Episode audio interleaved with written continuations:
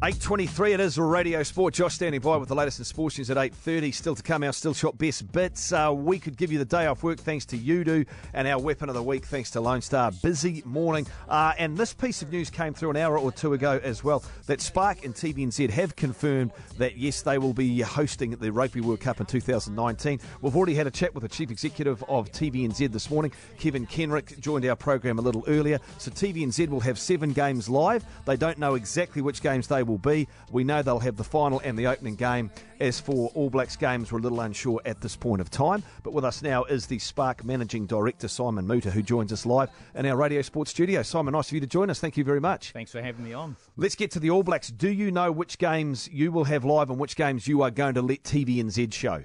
Uh, no, not yet. We haven't made any final decisions on that, and that and the reason is because acquiring these rights has just been a huge exercise over many months. So we've really we knew we had a lot of time between now and the tournament. We've got 18 months, so our first job's been to make the case to acquire the rights. This is the first time a major event like this it, it, it has been uh, is going to be broadcast primarily through streaming in the world.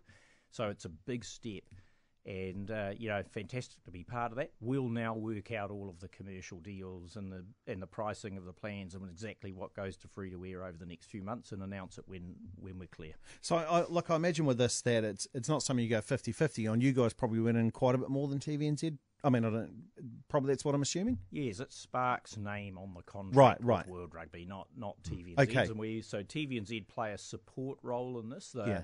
New Zealanders need to think about the event coming to them on streaming applications, Okay. paid for primarily with some free content in the streams in the streaming service as well. Yeah. But that is the primary offer, and then. Uh, in fairness to everyone, you know, we put some on live broadcast TV as well, just to make sure uh, there's, you know, that solves some element of accessibility. Well, now, are you? I mean, do you know by that stage when you get there? Like you said, there's some time between now and then. Uh, how much of New Zealand will be able to get fibre? Yeah, you don't need fibre to stream a product like this. So any any broadband service will carry a stream, and your mobile phones will too. So, uh, so we're confident. You know, five million devices in New Zealand would be able to carry this.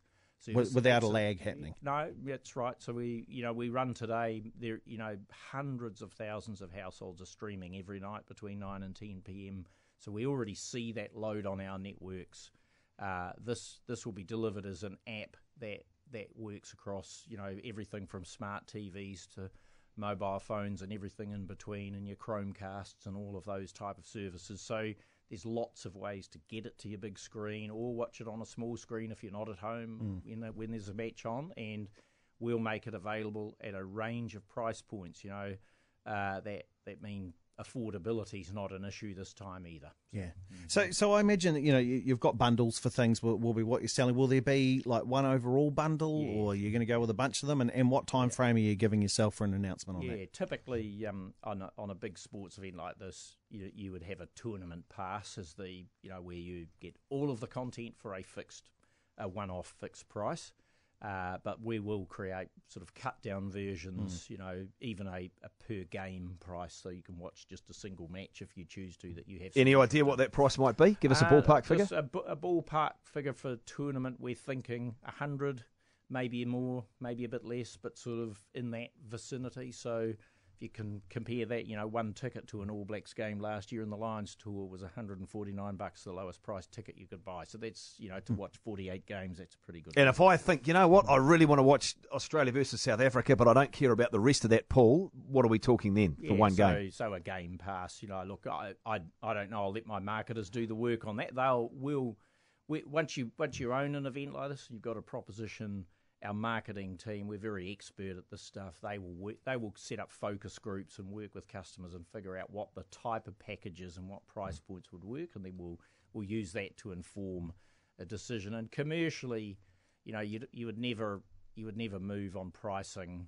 You know, eighteen months ahead of a an event, you'll, you'll do that a bit closer. to As you can imagine, Simon, still for a lot of New Zealanders, not all of us are, are particularly au fait with devices and streaming and casting and all of that sort of stuff. And and there is some scepticism. Uh, and, and I think a lot of people are, are generally afraid as to know what to do here. How can you put people's minds at ease that this won't be a major problem to watch a Rugby World Cup that only comes along once every four years. Yeah, I think like, I think it's a great opportunity to create a very compelling event that for those customers who have broadband today but have not yet taken up streaming to you know provide a, a, an incentive to get there. And that's you know mostly as easy as getting your grandchildren around to or your kids to sort you out. But any good electronics retailer can solve that problem pretty swiftly, and our Spark retail network will be highly engaged in helping people adopt streaming where they have broadband. Then we'll have a few customers, not terribly many actually, that have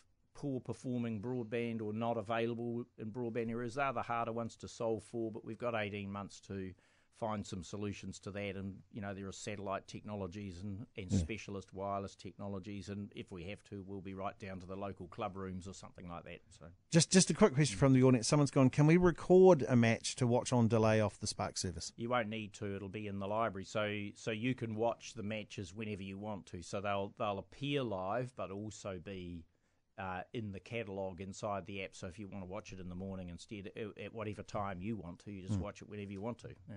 Yeah. yeah. Right. True on demand. Well, look, thanks very much for stopping by, Thank Simon. You.